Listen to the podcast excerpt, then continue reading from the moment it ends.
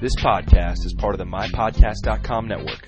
Go online right now and get your very own 100% free podcast, MyPodcast.com.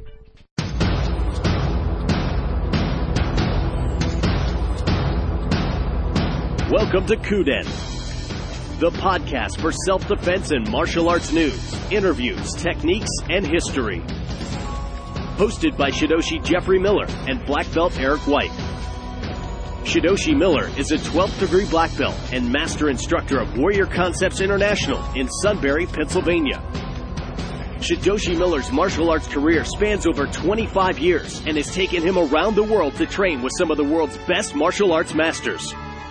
Eric White has been a student of Shidoshi Miller's for five years and holds a second degree black belt.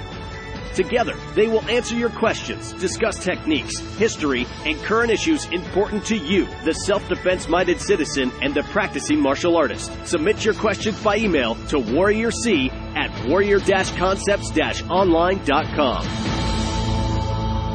Thank you for joining us on our third episode of Kuden. I'm Eric White with Shidoshi Jeffrey Miller. As always, you can get lots more content by going to warrior-concepts-online.com. Great avenue to find out more. And if you want to get involved with seminars, camps, training, uh, find out what you can by going to warrior-concepts-online.com. You can submit questions, warrior C at warrior-concepts-online.com. On today's episode, safe travel, safety tips, and what to watch out for when traveling. Uh, you know, we live in this kind of post 9-11 age, which is a lot of what we hear the talking heads on network news talk about all the time. It's, you know, results of post 9-11. But the issue of safe travel has been around for a lot longer than since Oh. what happened on September 11th. Well, the world's getting smaller and stuff like that. But I mean, uh, just like we talk about on the training floor, right? Uh, if one of my primary principles is to circle behind the bad guy, right?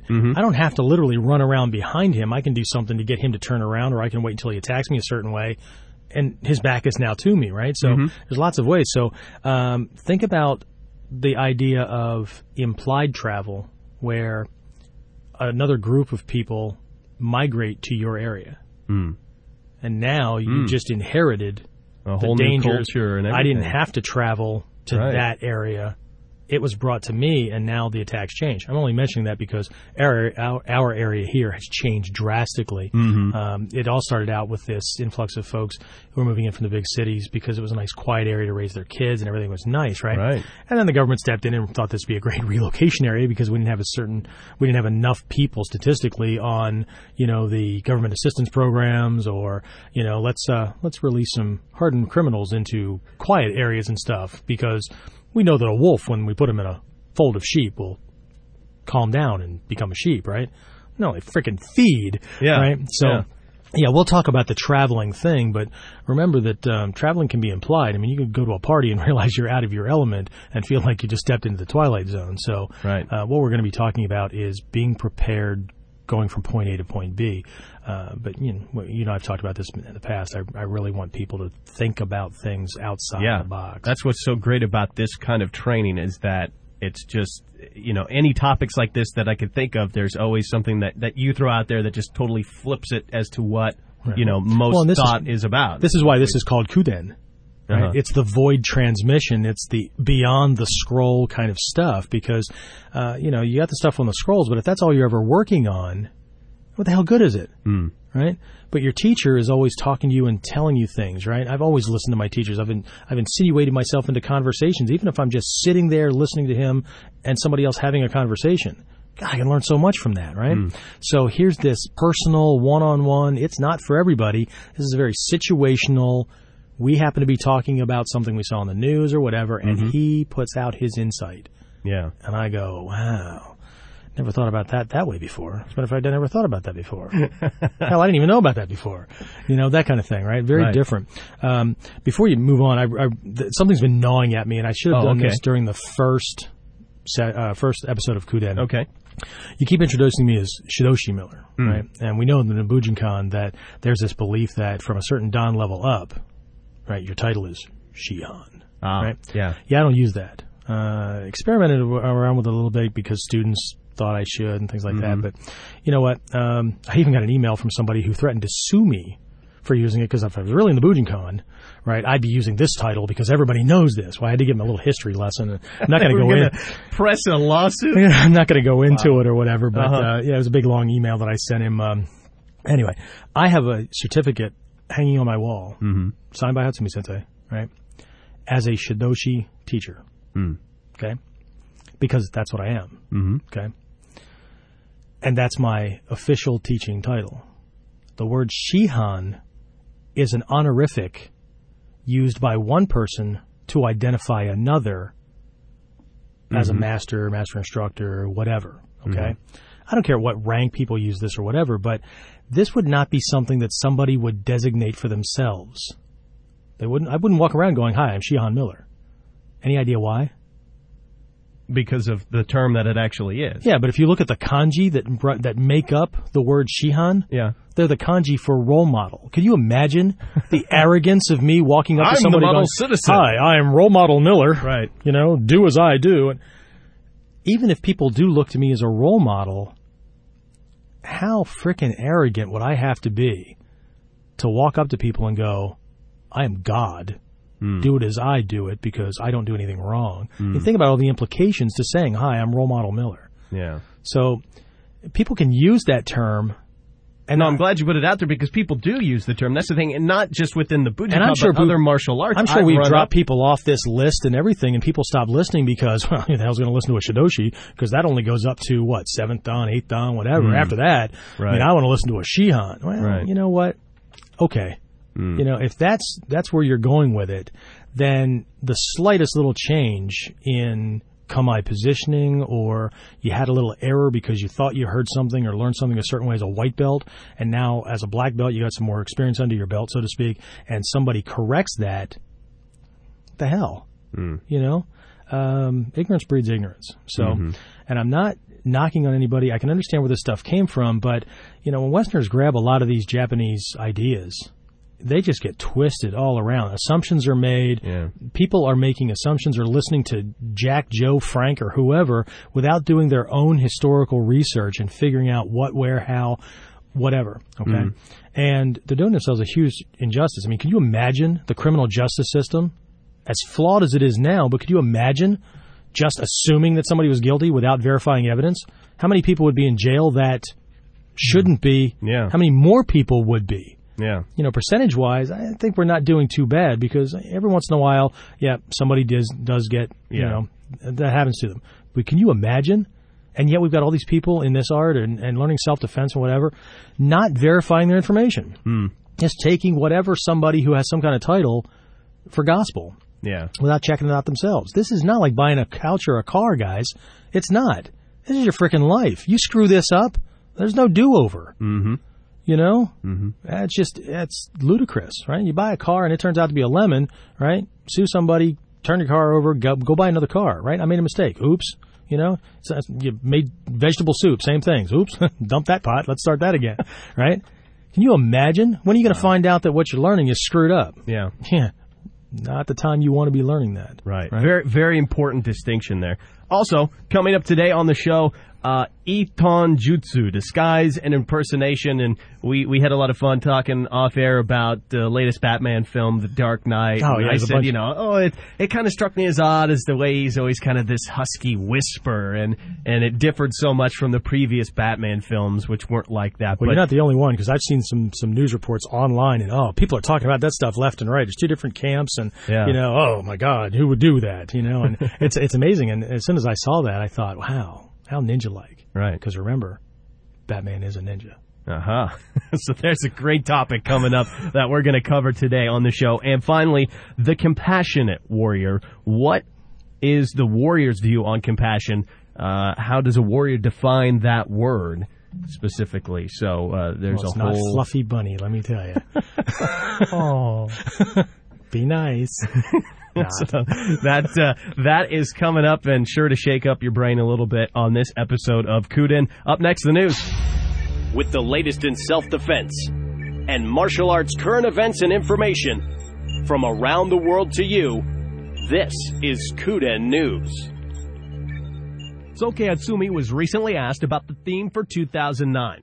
Typically, Soke picks a weapon, ryu, or overall theme to influence the year's training. Soke's response about 2009 is no theme.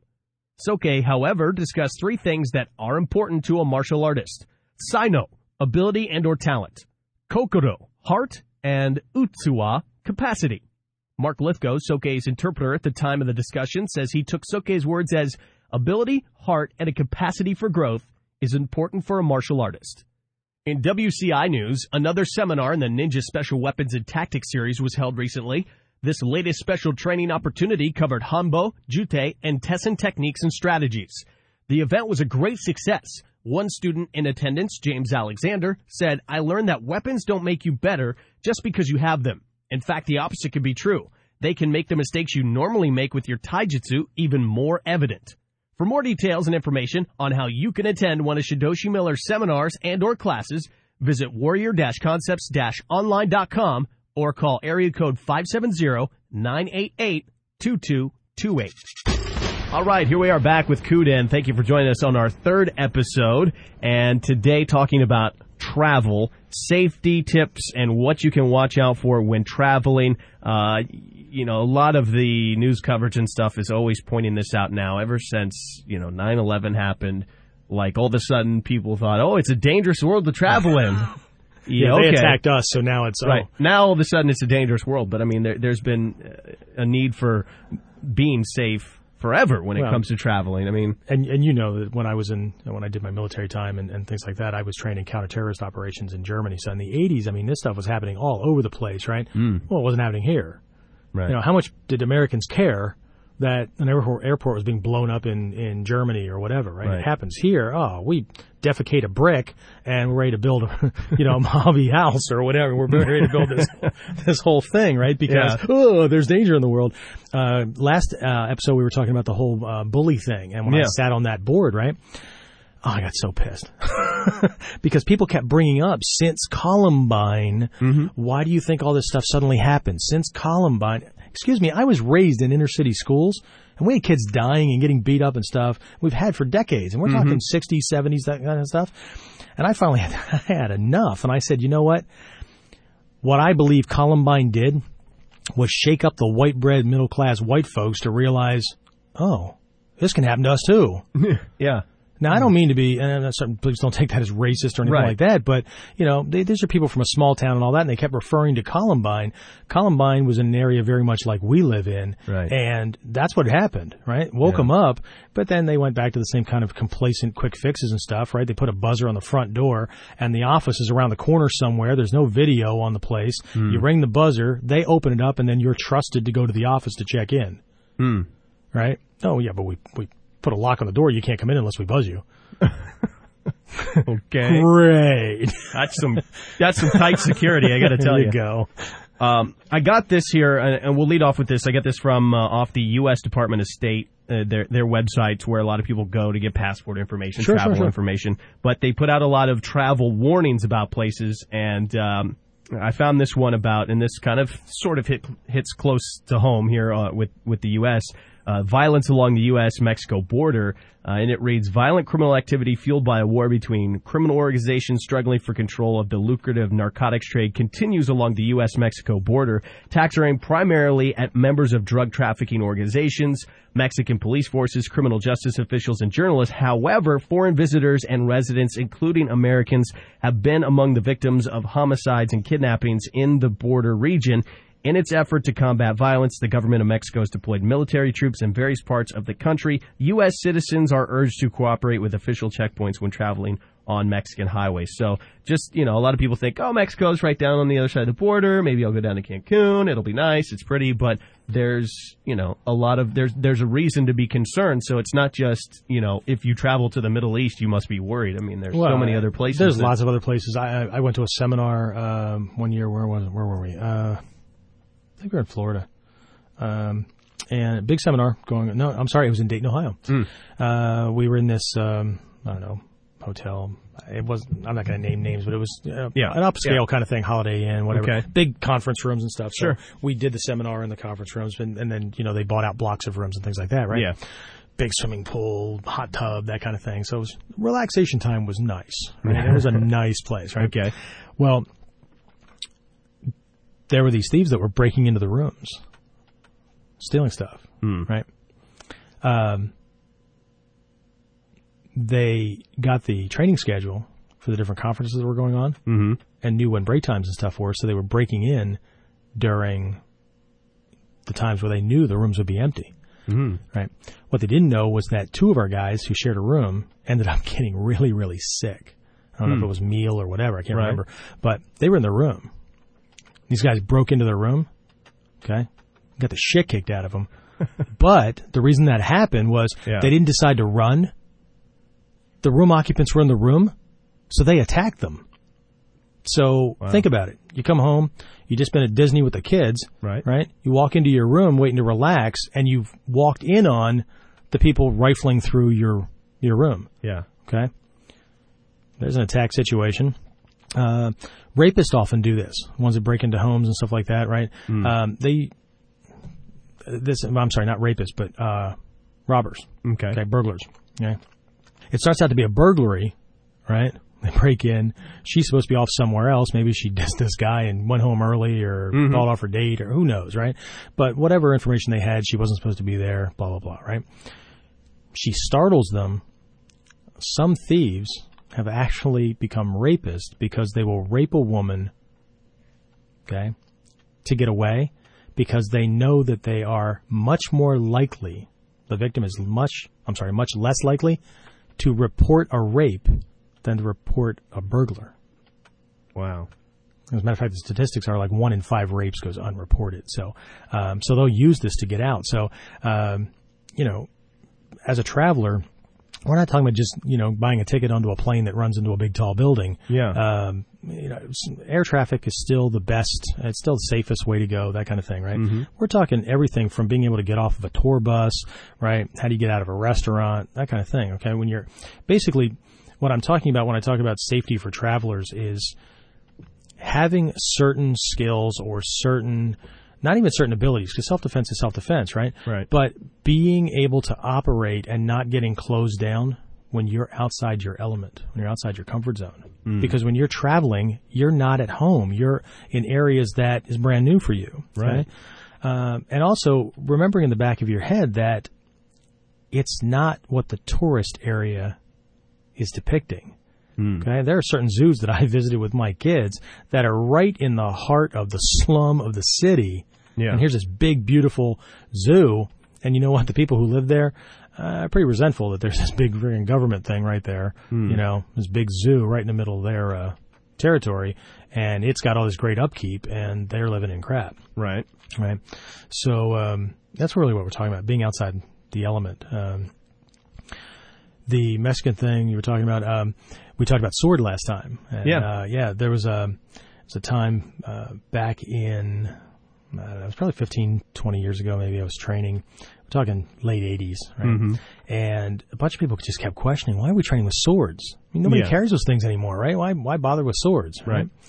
and uh, we're talking about how, you know, um, it may not be a sword that they're swinging. Somebody may swing a pull cue or have a butcher knife or, you know, whatever. Okay. And they're coming at you uh, in a way that is like these traditional sword swings or whatever. Okay. And having an experience or having experience with weapons coming at you this way teaches you the principles for defending against anything. We also talked about remember that universal weapon kind of thing you were talking Yeah, about. yeah. Right? Getting away from one weapon is like getting away from any any weapon like that, right? Whether it's edged or closed. Matter of fact, online uh, there's a section under weapons that classifies the five weapon types, Uh huh. not swords, stabs, whatever. Bladed, stick, rope, flexible, and projectile. I'm sorry, bladed, stick, flexible, projectile, and uh, combination.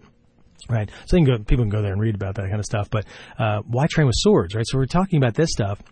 And lo and behold, and I feel really bad that this thing actually happened, but it helped present the lesson. Uh, there were a group of 15 American tourists in South America on a bus that got attacked by bandits and chopped down, just slaughtered. The bandits were armed with machete, right? Right. Just like a short sword or something like that that would be swinging at people. And absolutely, why train with swords? Why train to defend against a sword? Uh, People may not carry those things out in the open here, Right. but depending on when you're where you're on vacation, right? Um, so pay attention to Mm-hmm. what's going on. You don't have to go, just go to the Department of State, but just keeping in the back of your head that you know tourist areas are rife with thieves and pickpockets and uh, you know criminals. I mean, criminal activity Mm-hmm. where you have people from out of the area. You got people from the area that can take advantage of you. You Hmm. know, so. Um, one of the things I always do, and this is just a simple passive thing, is I carry what I call my vacation wallet. I don't even carry a wallet normally. Okay. When I'm on vacation, I have this old Velcro wallet that I have, right? It looks well used. And in it, I have just about every expired card I've ever owned, right? Uh, Credit cards, debit cards, Right. insurance cards, whatever, right? And then in it goes a $5 bill and 15 ones. Okay. Uh-huh. And it's my throwaway. Right. So if somebody wants my money, that's the wallet they get because they wanted something, and general, chances are they're going to take off, right? They just Right. wanted the wallet. Right. Right.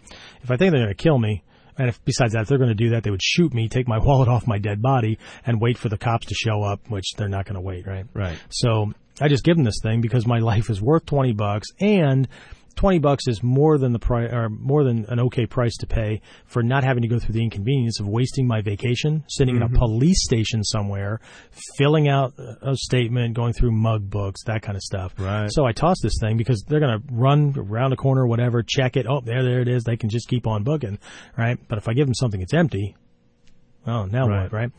anything I can do to avoid things, right? Uh, but there's lots of other things. Like uh, in the danger prevention tactics video, we point out that you know the these safety rules grew out of our kindergarten fire escape or you know evacuation things from school, Mm-hmm. right? Uh, if the plane comes down, right, or the or the tour bus, you know, uh, crashes or whatever, okay, everybody should move orderly in an orderly fashion into the aisle and then toward the nearest exit. Mm-hmm. You ever seen human beings move orderly when they panicked? Freaking stampede just like every other animal, right? Yeah. And when only about 20% of the occupancy rate of a transport of a public transportation vehicle, plane, train, bus, whatever, can fit into the aisleway, hmm. right? Where, Yeah. where are you going, right?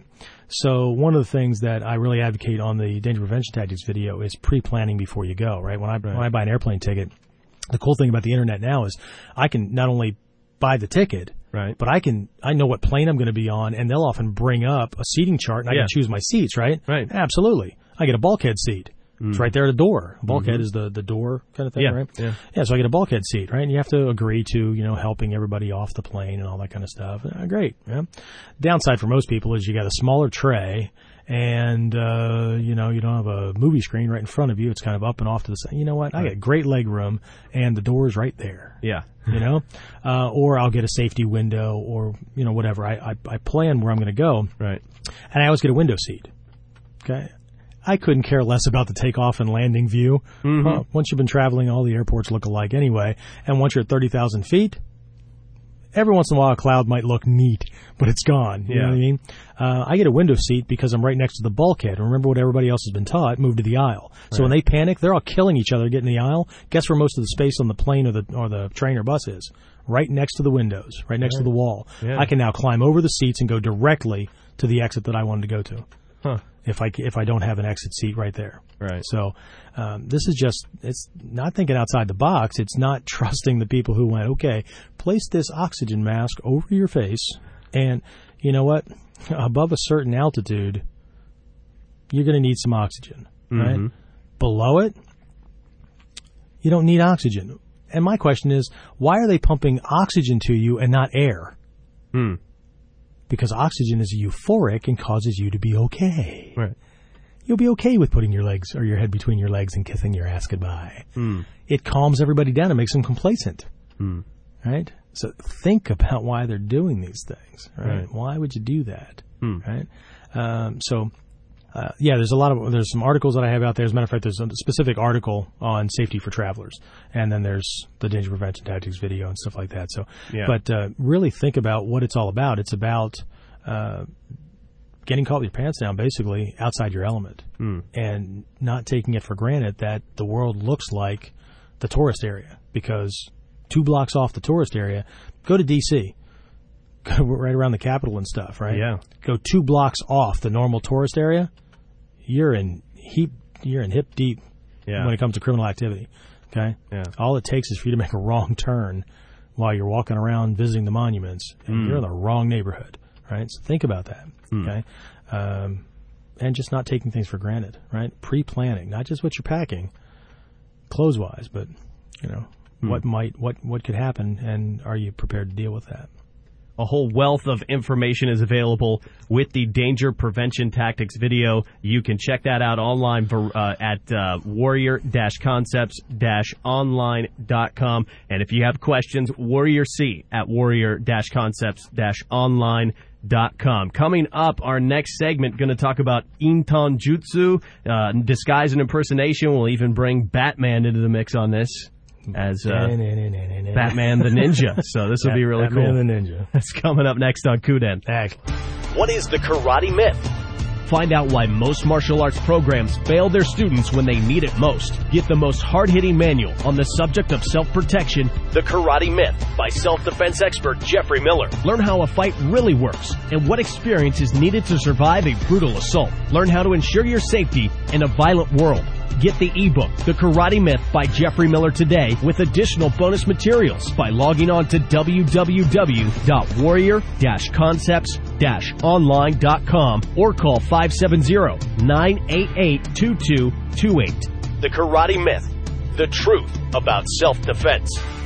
All right, we are back with our next segment of Kuden, talking about Inton Jutsu, disguise and impersonation, and we we kind of got into the Batman thing a little bit. Uh, I had I had discussed, as many other people, I guess, have have come up with this as to why in the most recent Batman film, uh, he Christian Bale plays the the, the Batman. He's got this really husky, whispery. It's just so Demonic it, voice. It seems, yeah, it seems uh, maybe some people are saying, "Oh, it's a little overdone." Why? Why is he talking like that? The other Batman films weren't that way. We got a guy dressed in a bulletproof rubber suit that looks like a frickin' flying, you know, rodent, Yeah. or, or, you know, mammal or whatever, with a cape and drives around in a frickin' tank, and his voice overdoes it. yeah, right. what the hell?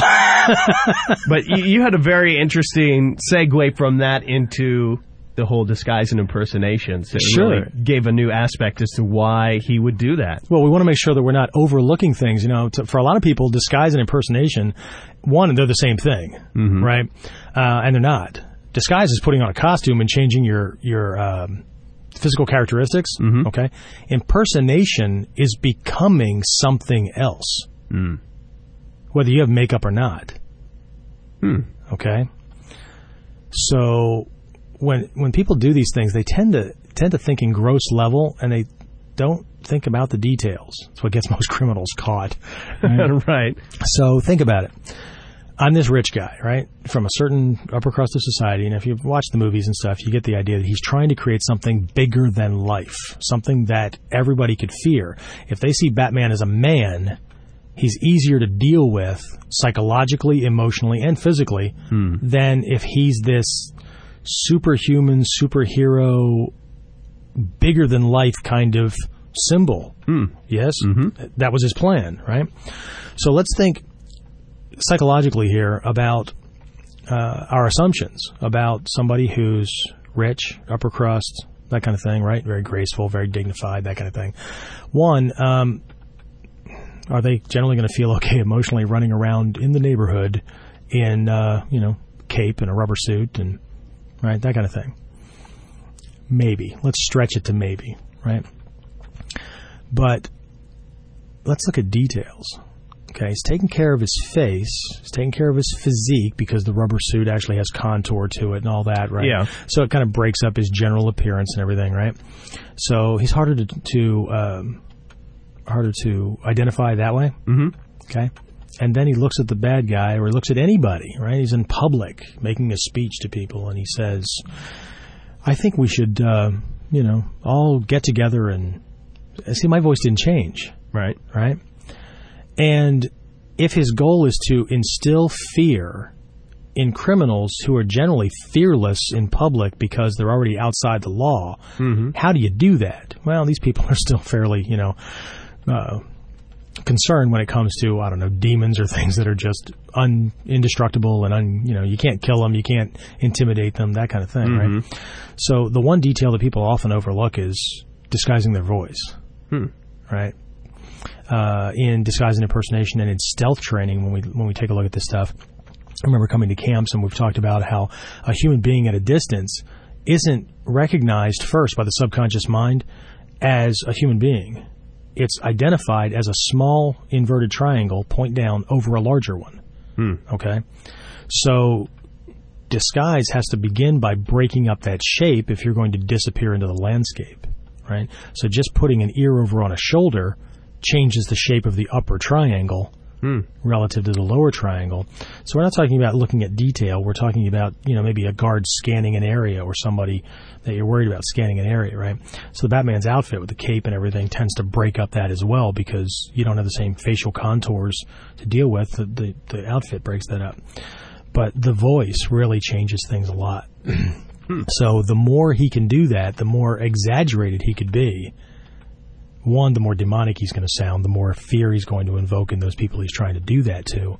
Um, but at the same time, he has a vested interest in disguising the vocal tones in his voice that are not read consciously by your mind. They're picked up subconsciously, right? Have you ever yelled at somebody from across the parking lot and, hey, Bob, then you realize it wasn't Bob? But there was something about the way they were carrying themselves that you're you, Yeah. before you even saw them clearly, you picked up this recognition, right? Yeah. Your friends can pick that stuff up left and right. If people know you, if they've seen you in public, politicians, whatever, okay? So even the slightest slip, I mean, even if his voice is close, like when Michael Keaton played or whatever, when these guys did their vo- the voices, they the voice was almost identical to their normal voice, right? So Yeah. who would not identify Bruce Wayne Sure. Yeah, that's ever heard him talk, right? I mean, that sounds just like Bruce Wayne. As a matter of fact, it sounds exactly like Bruce Wayne. Bruce, is that you? Kind of thing, right? Yeah. So, uh, disguise and impersonation is very, very different, okay?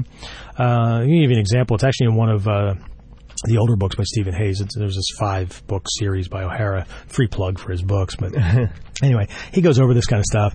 And um, one of the things that for differentiating disguise and impersonation was in understanding um, the difference. And uh, let's say I'm collecting information. I used to be a private investigator, right? So say I'm collecting information. I'm watching somebody. They happen to be meeting with somebody over lunch at an outside cafe right across the street from a construction area. Okay.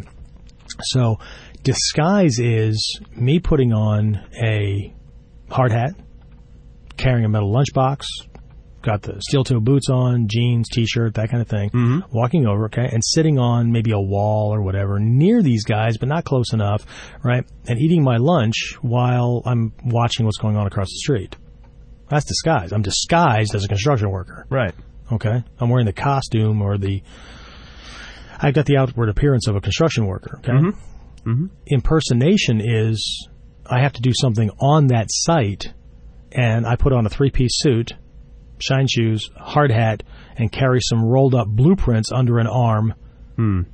to walk in, and I have to talk to people as though I'm an architect or I'm a city planner mm-hmm. checking on certain things and I've got to make contact with certain people. So I need to play the role of city planner, whatever. So this goes beyond just kind of dressing up. Hmm. Okay. It's one thing at Halloween to dress up like, uh, you know, King Louis the Fourth or whatever. Mm-hmm. It's a whole different thing to take on the persona of King Louis the Fourth and back to our San Mitsu lesson from last session or last episode, thinking like, speaking like, acting like. And This is where the ninja Seishin Teki Kyoyo, that spiritual refinement, that uh, personal clarity comes in. That when you're doing things like this, okay, you could have this entire transformation, but you're still carrying the truth in your heart. You're still carrying you, okay? The problem with this kind of, uh, this kind of work for PIs, for undercover, you know, drug investigators or whatever is you can't be under for too long. The longer you're under, the longer you risk the light in the heart going out and you literally becoming that which you've been acting.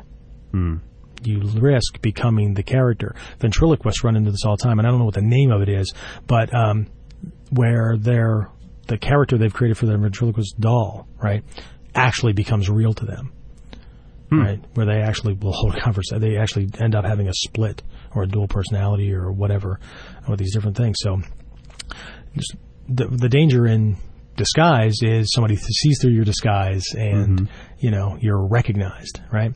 Impersonation, you're not just dressing up like somebody. You're insinuating yourself into the world of and convincing everybody that you are that thing. Hmm. Okay, so am I just dressed up and looking like a construction worker so I can blend into the construction site so anybody looking over just sees another guy having lunch? Or am I interacting with the construction workers as though I'm one of the group? Hmm. It's very different. Yeah. Okay. Coming back, we'll get into our next segment, the compassionate warrior. What is the warrior's view on compassion? How does a warrior define that word? It's much, much different than what uh, many people probably are thinking compassion is just at the moment. Mm, what's compassion? Compassion. As you See, said our earlier, voices need to fluffy, change. fluffy bunnies and butterflies. Be nice to people. Be Right. compassionate. Uh, okay. We'll talk about that. It's coming up next on Kuden. To some, martial arts is a hobby. You learn a few techniques, some history, a word or two in Japanese, put in time and hard work, and bingo, you earn a black belt. But few know how to truly protect themselves from real danger. Ask yourself, what kata helps you escape a burning bus or building? What waza stops a carjacker? Think outside the dojo. Get real solutions to real danger with the DVD Danger Prevention Tactics by self-defense expert Jeffrey Miller. Whether you have no martial arts experience or you're a 10th degree black belt, you will learn ways to spot, avoid, and protect yourself in a number of real situations that are all too common but never trained for in the dojo. Order the DVD Danger Prevention Tactics from Warrior Concepts International. Visit www.warrior-concepts-online.com or call 570-988-2228. Danger Prevention Tactics. Protect yourself like a pro. We're back with Kuden. It is our third episode. I'm Eric White with Shidoshi Miller, and uh, we talked about some great topics so far on this We've survived episode. this long is what I'm thinking. You've survived long enough to get to this spot in the show. Uh, we we talked about the. Uh, uh, the safety while traveling and also Inton Jutsu and more, how you can find out more on that in the upcoming camp. But uh, want to get into this topic of the compassionate warrior. Uh, what is the warrior's view on compassion? We seem to come up on these segments and try to define words, but you know, a, a a warrior has a different way of looking at some of these things that Yeah, and you know what? It it goes it goes back to the whole results oriented kind of thing. Okay, um, and being mature Mhm. and making decisions based on uh, what's best for the moment. Uh, because really, I mean, if you look at the world, we've got this split decision kind of thing, and I don't care if you call them conservatives and liberals, or well, I don't care what you call them, right? Mm-hmm. You got the people that to them compassion is always being nice, always, There's no exception, right? And you got the other folks that are like compassion my ass, right? Um, Yeah. No, I don't have time for that, right? Just need to put things where they belong. right. Okay. Well, let's let's draw on a on a traditional kind of uh, uh, set of symbolism, right? In uh, in our lineages, especially in the Gyokko-ryu, there's a symbol of the of the um, the dragon and the tiger, right? And uh, you can actually buy scrolls. They're not very expensive. You can buy them in the martial arts supply places. Go to Japan, you saw they're Yeah. hanging all over the Yeah. place, right? Whereas this dragon coming down out of the clouds and kind of looking back around at this rock or whatever, where this is this drag or this tiger kind of walking up the rock, but looking back around at the at the tiger or the Yeah. dragon's head, right? And if you can soften your gaze a little bit, what you'll see is this yin yo or yin yang kind of thing, right? Yeah. Well, okay. But to most people in the West, the dragon and the tiger are in the same classification. They're both aggressive creatures. Mm. Fictional or not, they're both aggressive creatures, right? Mm-hmm. Just not that way in the East. Okay. The dragon represents life and longevity and flexibility and, you know, wealth and all that kind of stuff, right? So the dragon really represents the yin or yin side, right? That soft, feminine gracefulness, that kind of thing, right?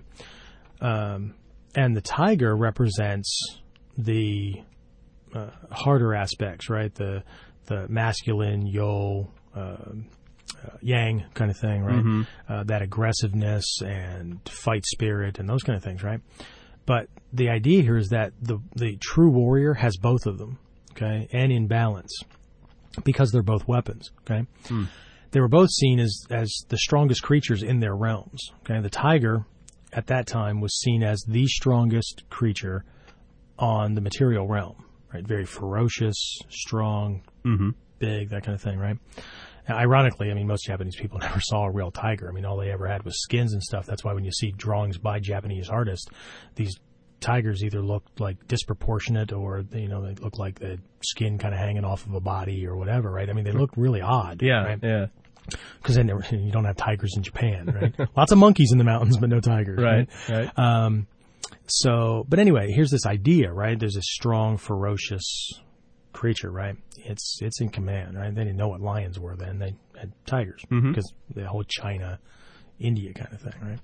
So anyway, uh, and then the dragon supposedly was the strongest creature on the ethereal or the spiritual realm. Okay.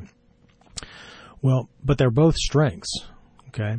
Because in a social situation, I want to be more of the dragon, okay? I want to be very graceful, very dignified, well spoken. Hatsumi Sensei says that a true ninja is a gentleman or a lady.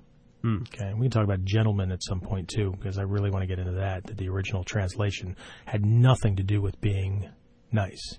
Gentlemen were not gentle men. Okay, it's a contraction of genteel man. We could talk about that some other time. So, if Okay. you, uh, get off my list. You're not getting that lesson. anyway, so that's it. I've got a headache at the moment. Okay, no, I'm just kidding. Anyway. So here's this gracefulness and things, politeness, use of manners, that kind of thing, right? Yeah. That that's the kind of things I that's the kind of tools I need to use to get results in social settings, right? I mean, people are going to act more favorably toward me. Yes. Mm-hmm. Mm-hmm. Okay.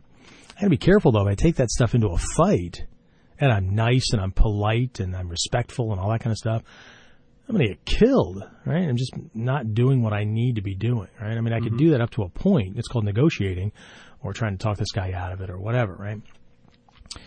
But if he's still coming, nah, we got to change, right? So we've got this tiger side, okay? It's our weapon skills, unarmed skills, right? Our fight spirit, our intention to win, our our uh, uh, yeah, intention to dominate and destroy the enemy, that kind of thing, right? Very, it's all or nothing kind of thing, right?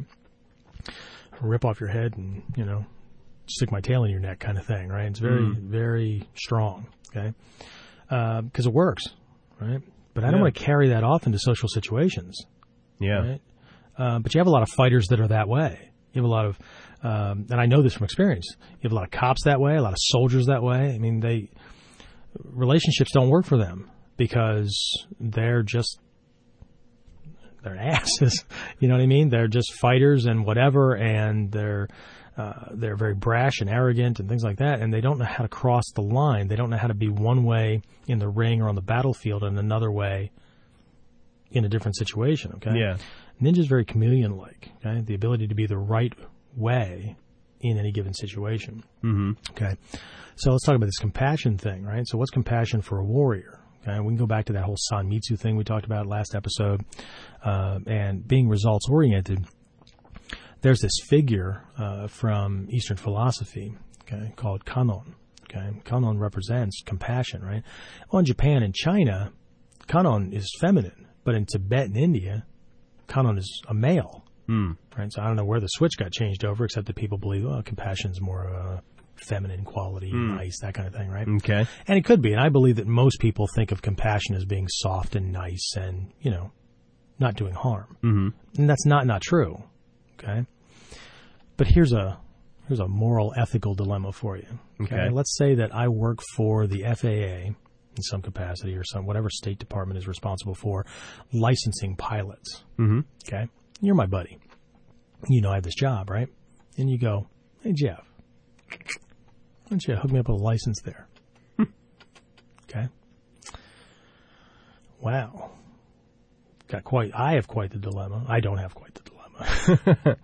but the average person who's thinking compassion, friendship, be nice to your friends, whatever, mm-hmm. they're going to have some even if they don't give the person the license, they're going to have some major guilt issues because withholding the license and not asking, you know what I mean, not giving my friends something they wanted. You know, Mhm, it's a mhm. friendship kind of thing. Because some people just back up their friends whether their friends right or wrong or whatever. Right. So, um, they're going to feel guilty, or God help them, what if they do give them the license?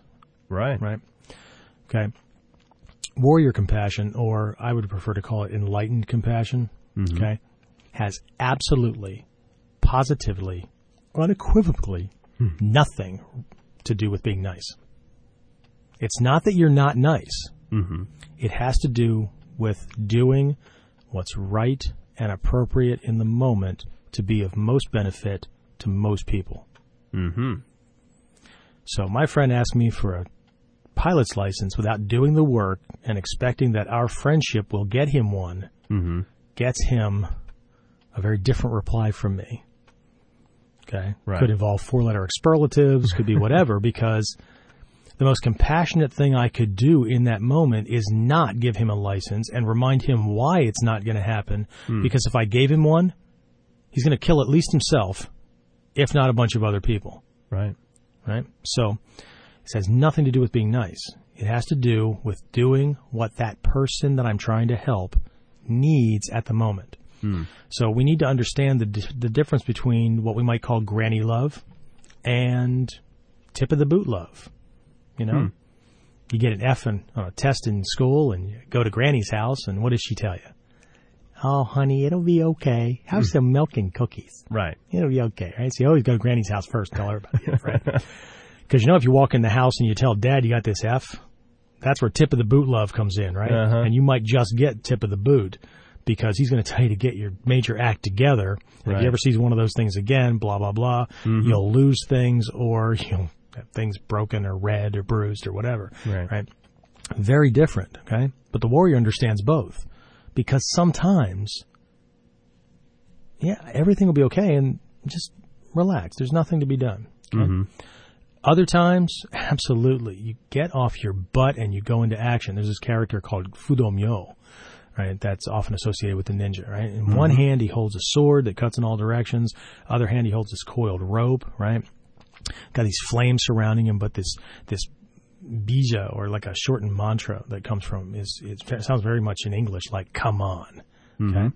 But it could be a difference between calm mind and come on, let's go, let's get this done, right? So it's being what's necessary. If I have a friend that's mourning over a death, do I want to say "Eh, everything will be okay? Do I want to say, look, wipe the tears, get, let's go, we got stuff to do? Right. No, in that instance, maybe I just want to sit near them and be there if they need a shoulder to cry on, if they just need eyes to, gl- you know, look into, Mm-hmm. whatever. Sometimes it's not doing or saying anything. Mm-hmm. Okay. But it's knowing the difference. It's being sensitive to what will produce the results Hmm. that's necessary, which is making sure that people are okay. Making, you know, if somebody needs, uh, boy, I need money, I want to go on my vacation or whatever, then you know what, bud, um, get off your butt, get a different job, stop making excuses for why you have this one, whatever, okay? For other ones, you know, uh, just I'm confused and I don't know which way to go or whatever. You know, I might tell that person, uh, relax, it'll be okay. Just give it some time. You know what? Even forget it for a couple of days. The answer will come to you. Mm-hmm. And other times, there's nothing to say, so don't. Because opening your mouth or doing something with your body could just aggravate things. And we've all hmm. been there, right? So compassion, contrary to the conventional way of looking at it, for a warrior, has nothing to do with being nice. It has to do with what is right and appropriate for the moment to move things along. And right and appropriate is always about restoring harmony, unity, well-being, those kind of things. Okay. Hmm. Goes back to the the kanji drawing for the word warrior, right? Bu. Okay. Mhm. Means stop conflict, but warriors often en- engage in conflict. Right. It's always to bring it to an end. Right. Right. Hmm. Difference between a fighter, these guys that are out there beating the snort out of each other and being willing to be beaten themselves because of money, glory, fame, trophy, whatever, right? And then Yeah. there's a soldier. That's their job. You know, you don't get to choose the enemy. You may buy into the local politics about what it is, but I got news for everybody. I've been around for a long time. I was in the army when I was 18 years old. Okay. That was 27 years ago. Wow. the enemies that we had when I was a kid Mm-hmm. are our friends and allies now, Mm-hmm. and we're fighting somebody else that most of it never, most of us never even heard of. Or if we did, you know, they were our allies because we needed them to keep an eye on that area of the world for us and stuff. So Right. soldiers don't get a choice.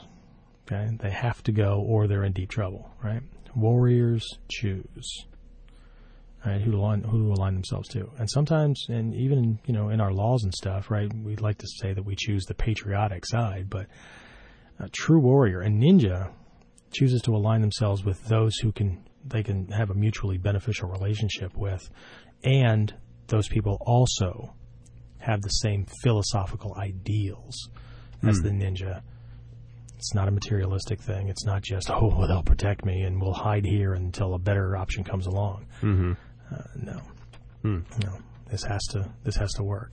Very, very powerful stuff. You can always find out more. I'm sure you've got plenty of questions. Warrior C at warriorconcepts dot uh, warrior dash concepts dash online dot com is uh, is the email address. Also go to warrior dash concepts dash online dot com to check out the website and how you can find out more information. If you're looking to get in contact with uh, with Shidoshi Miller, you've got some more questions for him. Maybe they, you know, sometimes people might have a little more personal questions when we talk about dealing with these. Yeah, not just me either. I mean, that's what the forums are really for. I mean, Yeah. you're on there. A bunch of the black belts are on there. We've got guys from uh, that we're connected with, you know, from Canada and stuff that often help with uh, camp, and uh, it's a great forum for people to get involved in. Um, just a side note: we will not allow our forum to degenerate into the self-serving uh, thing that a lot of these forums have become, where it just becomes nothing but attacking or uh, arguments and things like that. Uh, we really try to answer the students' questions. Um, you know, I'm not on there as much as you guys are because of all the stuff I'm involved in, but at the same time, you know, they can go over to Warrior Concepts, all one string dot uh, forumco f o r u m c o dot com and get registered for the forums. And if you're a registered member, you get um, a much more access than somebody who's just kind of moving around as a guest. And then um, you know you can always apply for uh, once we know you and you're around for a while and stuff like that. Actually get access to some of the other passworded areas and things like that. So, uh, but we got to make sure that the, the people that are there are really there to get something out of it, positive benefit, and they're not just just there to, you know, uh, put up their own banner and and be self-proclaimed uh, experts or whatever, you know. And uh, that being said, yeah, they can go to the website. They can go to uh, can go to the forums. The forums are actually a much better place for them to get this stuff because you guys can bounce these ideas off of each other. Coming up uh, in our next episode, Kuden, some really good stuff. Uh, we're going to talk about workplace violence. It can happen to you. Also, uh, on our show, our next show, Shuriken Jutsu, some tips and tricks and techniques. Uh, plus, we may be bringing in a special guest uh, that deals with uh, the actual manufacturing of the WCI Shurikens that uh, are sold through the website. You can look for those online as well. And a little sidebar on the website kind of thing. Um, we used to just you had to be able to, or you could order them through the website. But our Yeah. processing companies, uh, a lot of these uh, groups are now out of like California and things like that. Ah. So they're making the rest of the world conform to California laws. Shuriken are a no-no. right? Yeah. So if you want these things, you're going to have to send me an email with your information, or you're going to have to call the academy directly. Um, but uh, we'll talk about the uh, the Shuriken training manual that we have, and and you know, some of the distinctions, like we did last episode with the uh, with the uh, Shinobi Katana. Take a look at these things. Um, a lot of these things are just toys and you know wonderful things out there in public. But yeah, uh, Shuriken is close to my heart because there's lots of things that can be. Pre- they're they're in a category of weapons called ningu, uh, which are small, handheld, easily concealable weapons, and uh, it's not just you know they're not just throwing stars anymore. Very cool stuff, and and we'll also continue on our next episode this this line of definitions that we're trying to go for, and and and how a warrior defines respect. Respect. Yeah, respect is a big, big thing. Again, what we need to do uh, as warriors, as ninja, is grow up. And I'm not saying that in a in a mean way. I mean that the process of transformation is also a process of maturity. And there were lots of lessons that we got as kids, right? Um, that were delivered in an attempt to teach us certain things, but we had childish minds. We couldn't process very much, you know. So, um, you know, just like in, in martial arts, I have, a, I have a moral and ethical question for my students, right? If you were taught as a kid not to hit, right? Why are you involved in martial arts? Why are you involved in self defense? Because you have to hit another human being, right? But a kid can't get much more than that, right? Just good people don't hit. So I want you to be a nice child, don't hit, right? And that's the only lesson that most adults have, and they're still walking around the world. I mean, you've seen them in class. They'll come in, they want to learn self defense, and they can't bring themselves to even lightly touch their Mm-hmm. partner because I don't want to hurt them. Mm. Okay, I understand that. However, if they're doing what they're supposed to be doing, right, you get the idea, Yeah, right? yeah. When the full grown up lesson is nice people don't hit other nice people who are trying to hurt them. I talked about that last episode. Right. But this is the same when it comes to respect, when it comes to any of these lessons. We have to be careful because our belief systems were formed in the most crude ways. Hmm. When our brains were still underdeveloped, there were still sections of our brains that weren't even going to be developed until somewhere between the ages of 18 and 22. And most of our perspectives were were taken on and developed by an entity that was six years in the world, had no clue what was going on. Child psychologists tell us that by the age of six, a person's personality and perspectives are pretty well seated. That unless they take active, uh, uh, active, um, I don't know what would you call it, intervention on themselves, uh, they're not going to change. They're going to go into adulthood with those things. So Wow. think about that. Most of the things that you believe now and the way you operate in the world, you decided were right and correct and whatever when you were six. Hmm. Wow. Yeah, that's Most of us wouldn't let our six year old mess with the remote control to the television set. We're going to use these belief systems to vote for the people running the country and, you know, what martial arts style is right or. Oh, come on. yeah. You know, Yeah. so the first thing we need to start doing is questioning where the hell we got these ideas that we got. More great information coming up on our next episode of Kuden. Look for it soon online. And thank you once again for joining us. Remember, we love to hear from you. Your comments are always welcome. Warrior C at Well, not warrior-concepts-online.com. Sometimes they're welcome. if they're not welcome, we'll let you know Yeah, some way or another.